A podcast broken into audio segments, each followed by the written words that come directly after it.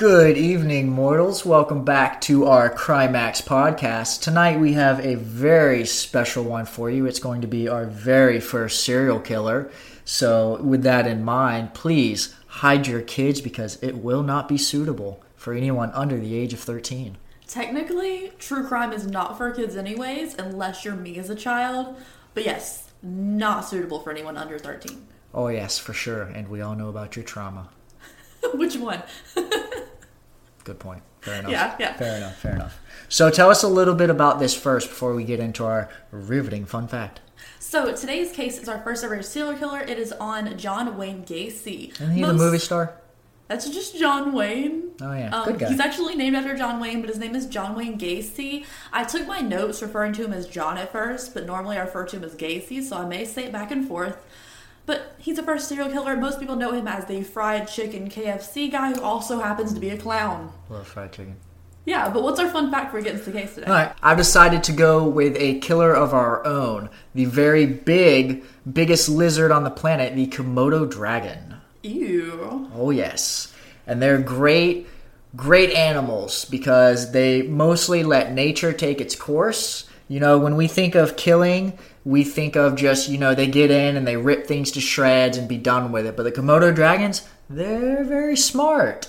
Uh, it's been debated over years that whether they have venom or whether they don't have venom, but it has been proven that they do have a sort of venom in their saliva, but it's not anything powerful. All it is is a anti anticoagulant. So basically, like whenever you get a nick or they, you know, all they have to do is bite their prey, cause a little bit of scratching, and it just won't stop bleeding. After all they have, all they do is just scratch their prey, and then they just sit there and just follow their prey around for days. 'Cause eventually, the you know the wound will get infected due to all the bad bacteria in the dragon's mouth, and just over time it just keeps bleeding and bleeding. So it gets infected, the prey gets sick, and then after a few days, weeks even, you know it'll just lay down and succumb. So Komodo dragons are great predators, and I love them just because of the fact that they are lazy as can be. They just sit there, scratch their prey, and follow it for weeks and wait for it. No, I hate the suffering. Just great. get it over with. You're gonna kill it. And oh, eat Oh, it they for do. food. They do. They just wait until they until the prey has no fight. That's just so bad. They suffer the whole time. I don't like that. It's like getting sick. I mean, I guess technically, but like, you don't always die. But if there's a dragon chasing you, you're probably gonna oh, die. Oh yeah, they're they're pretty fun. That's a weird one. Yeah. I would think they would just eat it on site because they look so bad and stuff. No. No. No, gross. Oh well. Thank you for that fun fact today. It Oh, was yeah. definitely different. Oh, Are you yeah. ready to get into today's case? Oh, absolutely. Let's do it.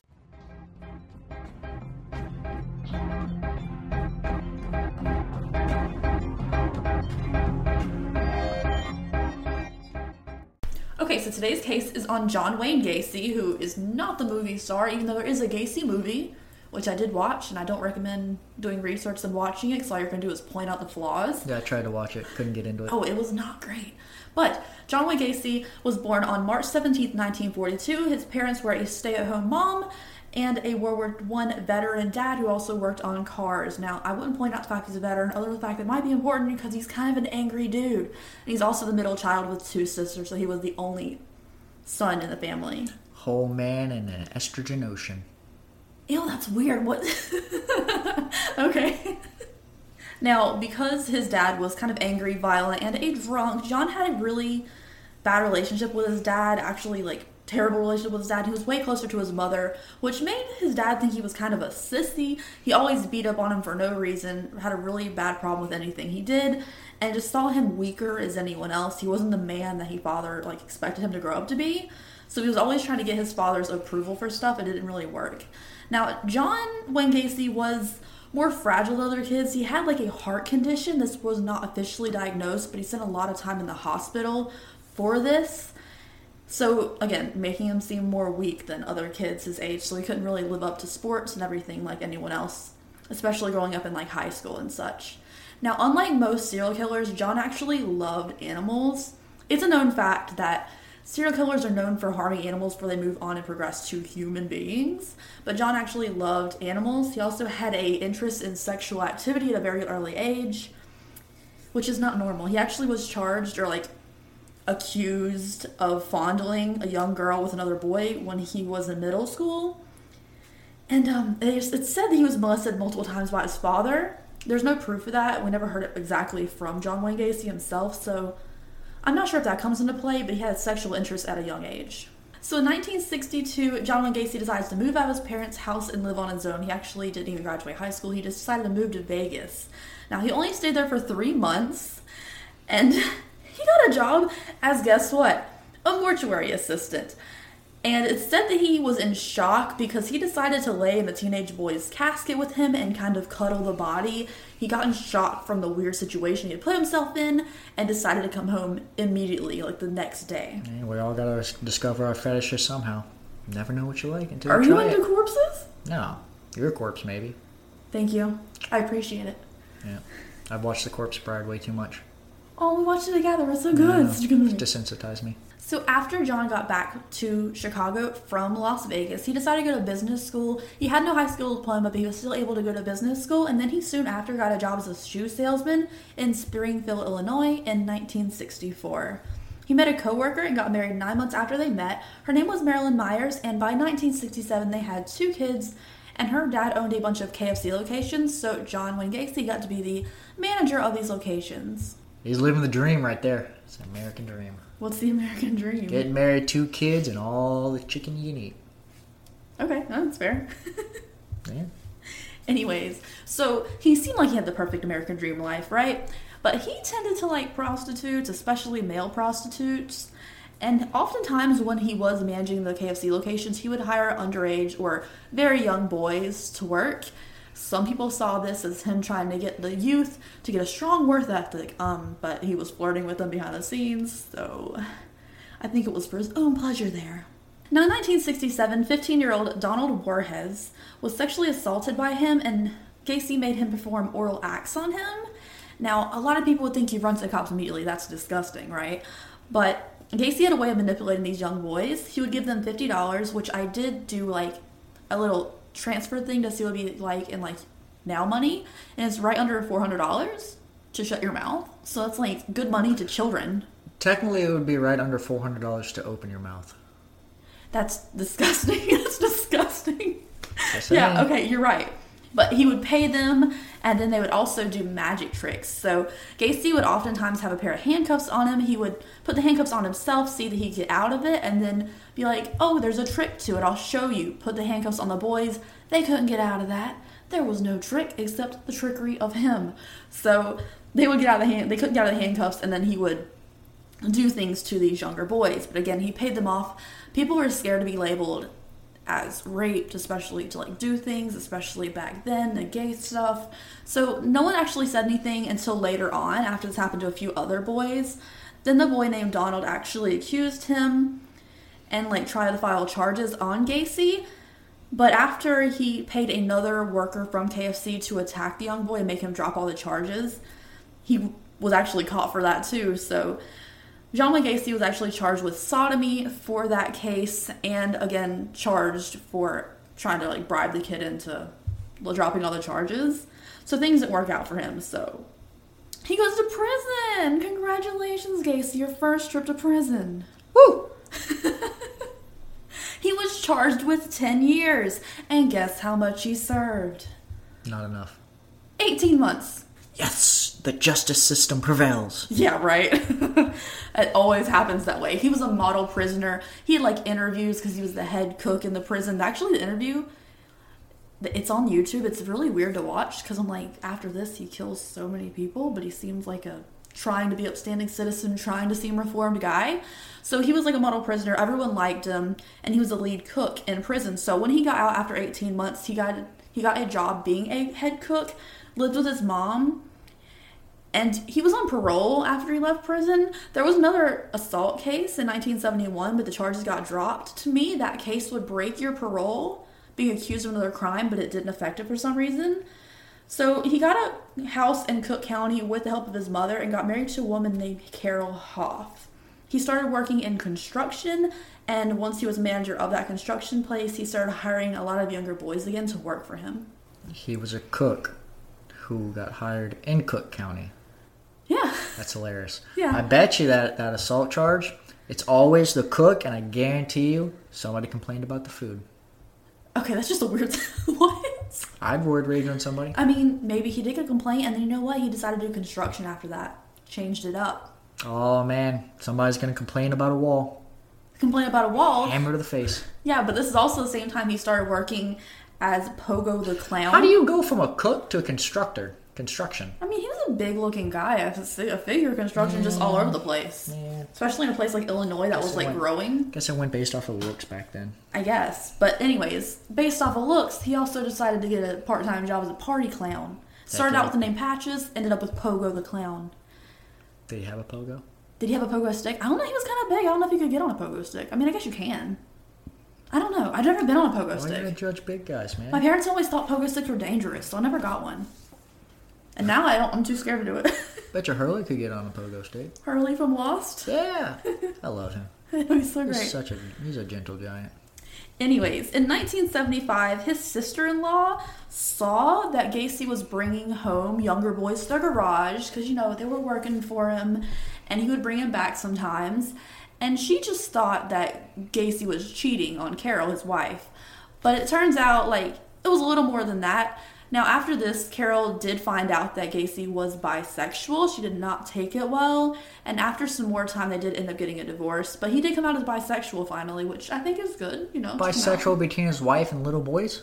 I mean, all I think it's, it's great to know your identity. Don't be a pedophile. But yeah, like, tell your wife if you have interest in other stuff, especially if it's kids. Like, no. So she can leave. And she did. That was good for her. So John was taking these young boys that was working for him in construction, doing these magic tricks and taking advantage of them all he could. Of course, it did go farther than magic tricks. There were a lot of chains and ropes and like a blanket on the floor in his garage. It was super creepy.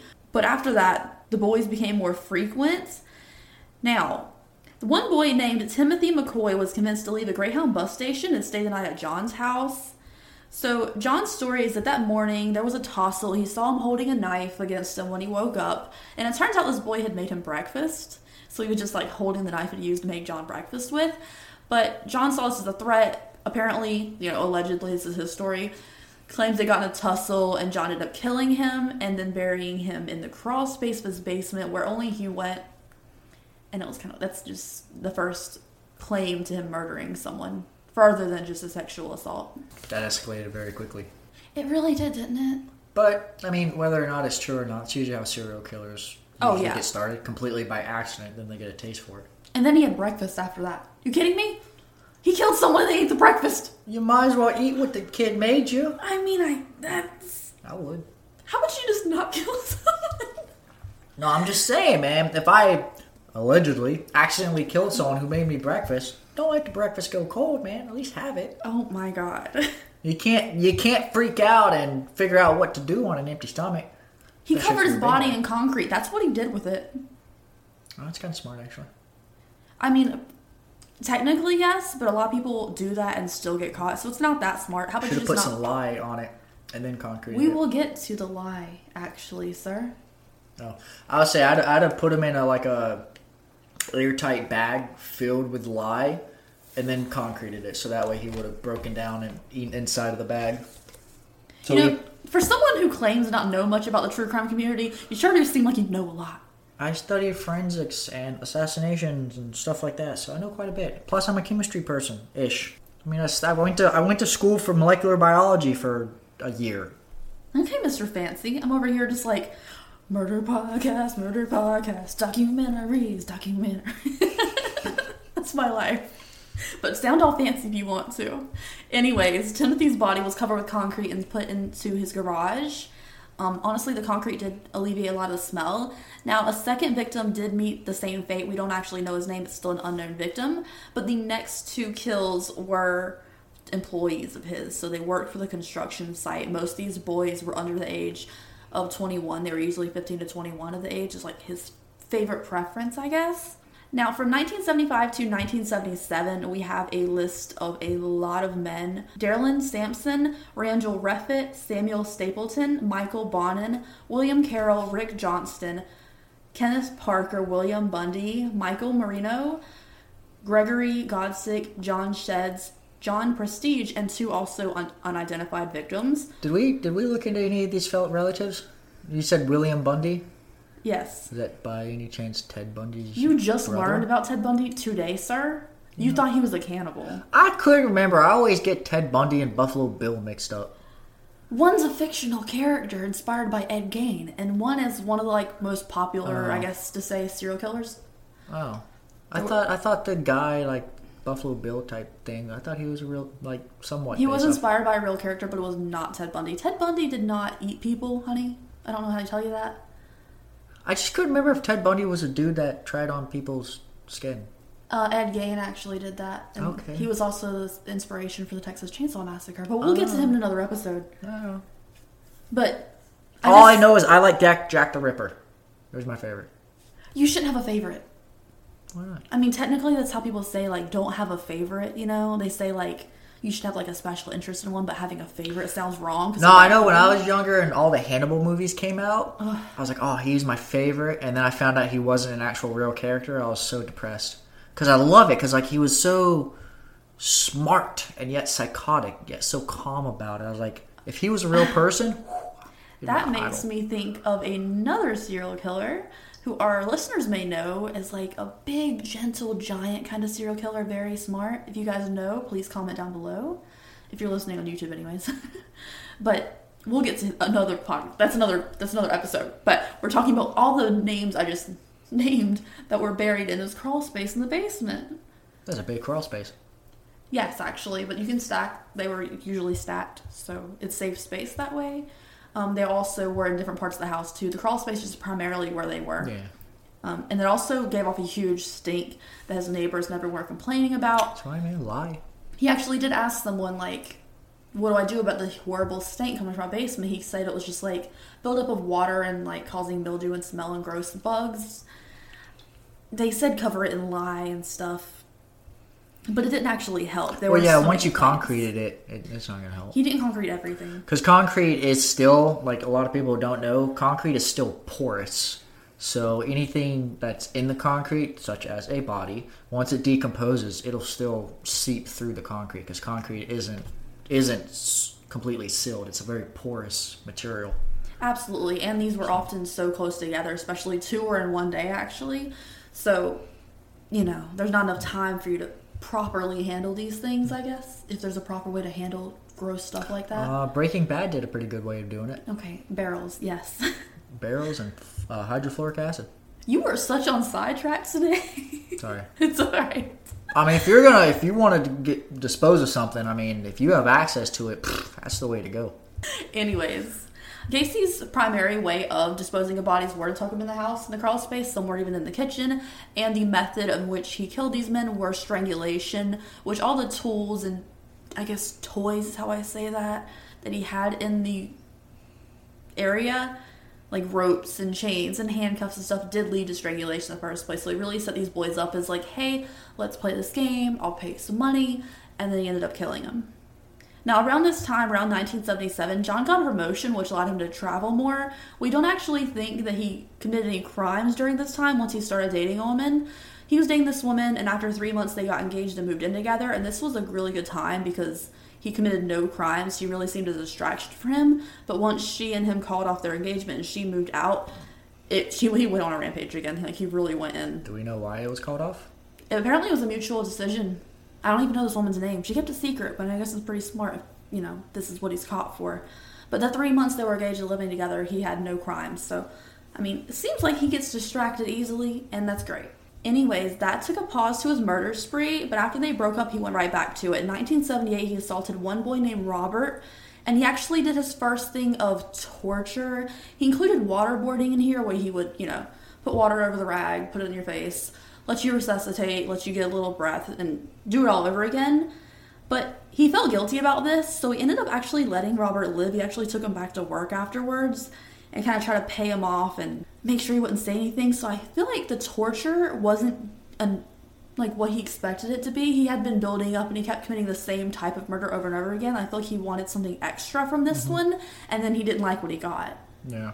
Which I mean, I guess that's how people get kinks. Like you try something out, you don't like it, you're like, okay, Yeah. not that one. Yeah. And that's expanded or uh, that type of feeling is exacerbated, especially with serial killing, because you find one method that works for you, and it's just like almost like in a, in a sense of it, it gets you off, but after a while, it starts dulling. Right. So you feel the need to to um, try and get that feeling back that you originally had. So you branch off into new methods. Exactly why people think serial killers go from animals to humans mm-hmm. because it wasn't Because it just doesn't do him for it anymore. Right. Also, he was running out of space in his house at this time, so he started putting bodies in the river.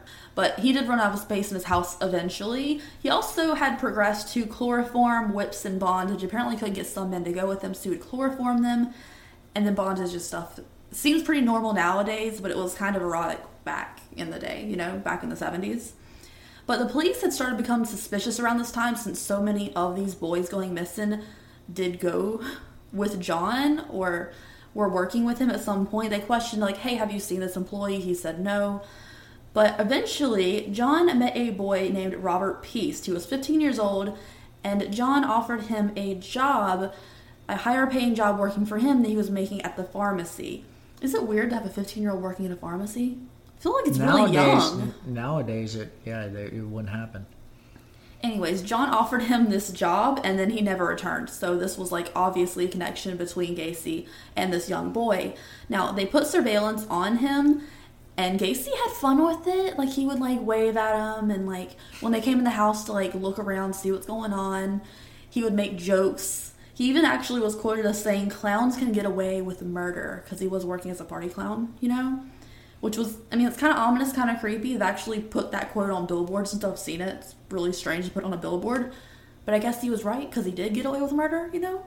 Anyways, this eventually led to them getting like a full warrant of the house once one of the officers inside his house like questioning him and doing the surveillance smelt the stench of death coming through the bathroom vents You know the smell of something that's decomposing, even if you don't know it. You know it. I, I don't know what it is, whether it's just a human instinct or whatever, but you know that kind of a foul stench. okay now that you mention it i can kind of it's, it's Yeah, i don't know how to describe it yeah, you really can. It's just you just you just know it. it's, it's kind of stale a little sour i guess i don't know how to it's kind Unless of it's a skunk, though. That's Okay. a whole different smell. No, but they're so cute. Anyways, the stench of death was coming through the bathroom vents, which led them to get a full warrant to like excavate, fully search the house, like break it down, go in there. Something's in there, clearly rotting. And after that, Gacy actually had court for a civil trial. He ended up admitting to everything to his lawyers. Like he sat there for hours telling everything down to where the bodies were buried. The next morning, after he had gotten up, he told us the lawyers, so he wasn't arrested that day. He had woken up. He didn't or not remember confessing anything. Meanwhile, the lawyer's like, "Hey, yo, we know it all," and Gacy was like, "What? What are you talking about?" He did not remember confessing. I think it's probably your subconscious telling you like to say it and then you forget it the next day. But after that, like he knew he was going down. So Gacy woke up. He left. He went and told some people like, "Hey, I'm going down. Like this is happening. I killed like 30 people," is what he said and the police were issued the search warrant to start fully searching his home. Gacy was arrested on site to make sure he did not take his own life so he could verify his confession. And they did excavate the house and find all the bodies. So he was charged with 33 murders. He did plead innocence by reason of insanity from his lawyers, but he was found competent to stand trial, and that was not taken into account. He was arrested officially on December 22nd, 1979 and all the bodies were found in his home. 29 men were inside of his house, and four men were found in the river. The scene traumatized a lot of the workers and people who came to excavate the home police officers, first responders, morticians, and whatever. I don't know. Do morticians go inside the homes? Not morticians, no. Crime scene. Yeah, you have Okay, the- crime scene. yeah, Yeah. to collect the bodies. But apparently, it was really traumatizing seeing all those bodies inside the house in different areas. So they needed therapy afterwards, which is it's seen more in the '70s. I don't really hear about it nowadays that much, but I thought it was kind of notable. Yeah, I was gonna say. I, I was gonna say the morticians don't go inside, but like uh, forensics will come in and take pictures, and then when they're ready to move the bodies, the coroners will A come coroner, in. that's what I meant. Coroners will come in and, and remove the bodies. Right. There was I mean there's a lot of pictures of the crime scene and they really would just like did not have enough room for all the bodies. So they would just drag them out in a sheet instead of like full body bags and stuff to save on that. But um, obviously after this, after he was charged with 33 murders, the house was demolished. There's actually a new house there now that you can look on Google Maps and find. It did take the jury two hours to find him guilty, and he was sentenced to death. He kept appealing it, of course, claiming he was insane, claiming innocence, claiming all that he could, which is actually very common in serial killers. He actually appealed this all the way up to the Supreme Court, but of course it failed. He did actually find a new passion in prison, which was arts. Oh, I have a sidetrack for you here in a minute, buddy. You're gonna like this now.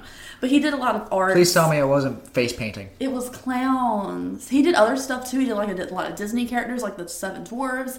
But he did a lot of self portraits of him as Pogo the Clown, all in kind of a similar pose. And fun fact for you: Do you know the show Ghost Adventures? I've heard of it. I don't watch stuff like that. though. Okay, so okay, well, there's this dude who's like the host of Ghost Adventures who I was like obsessed with forever because his eye, his arms are like the size of bowling balls. Like they are.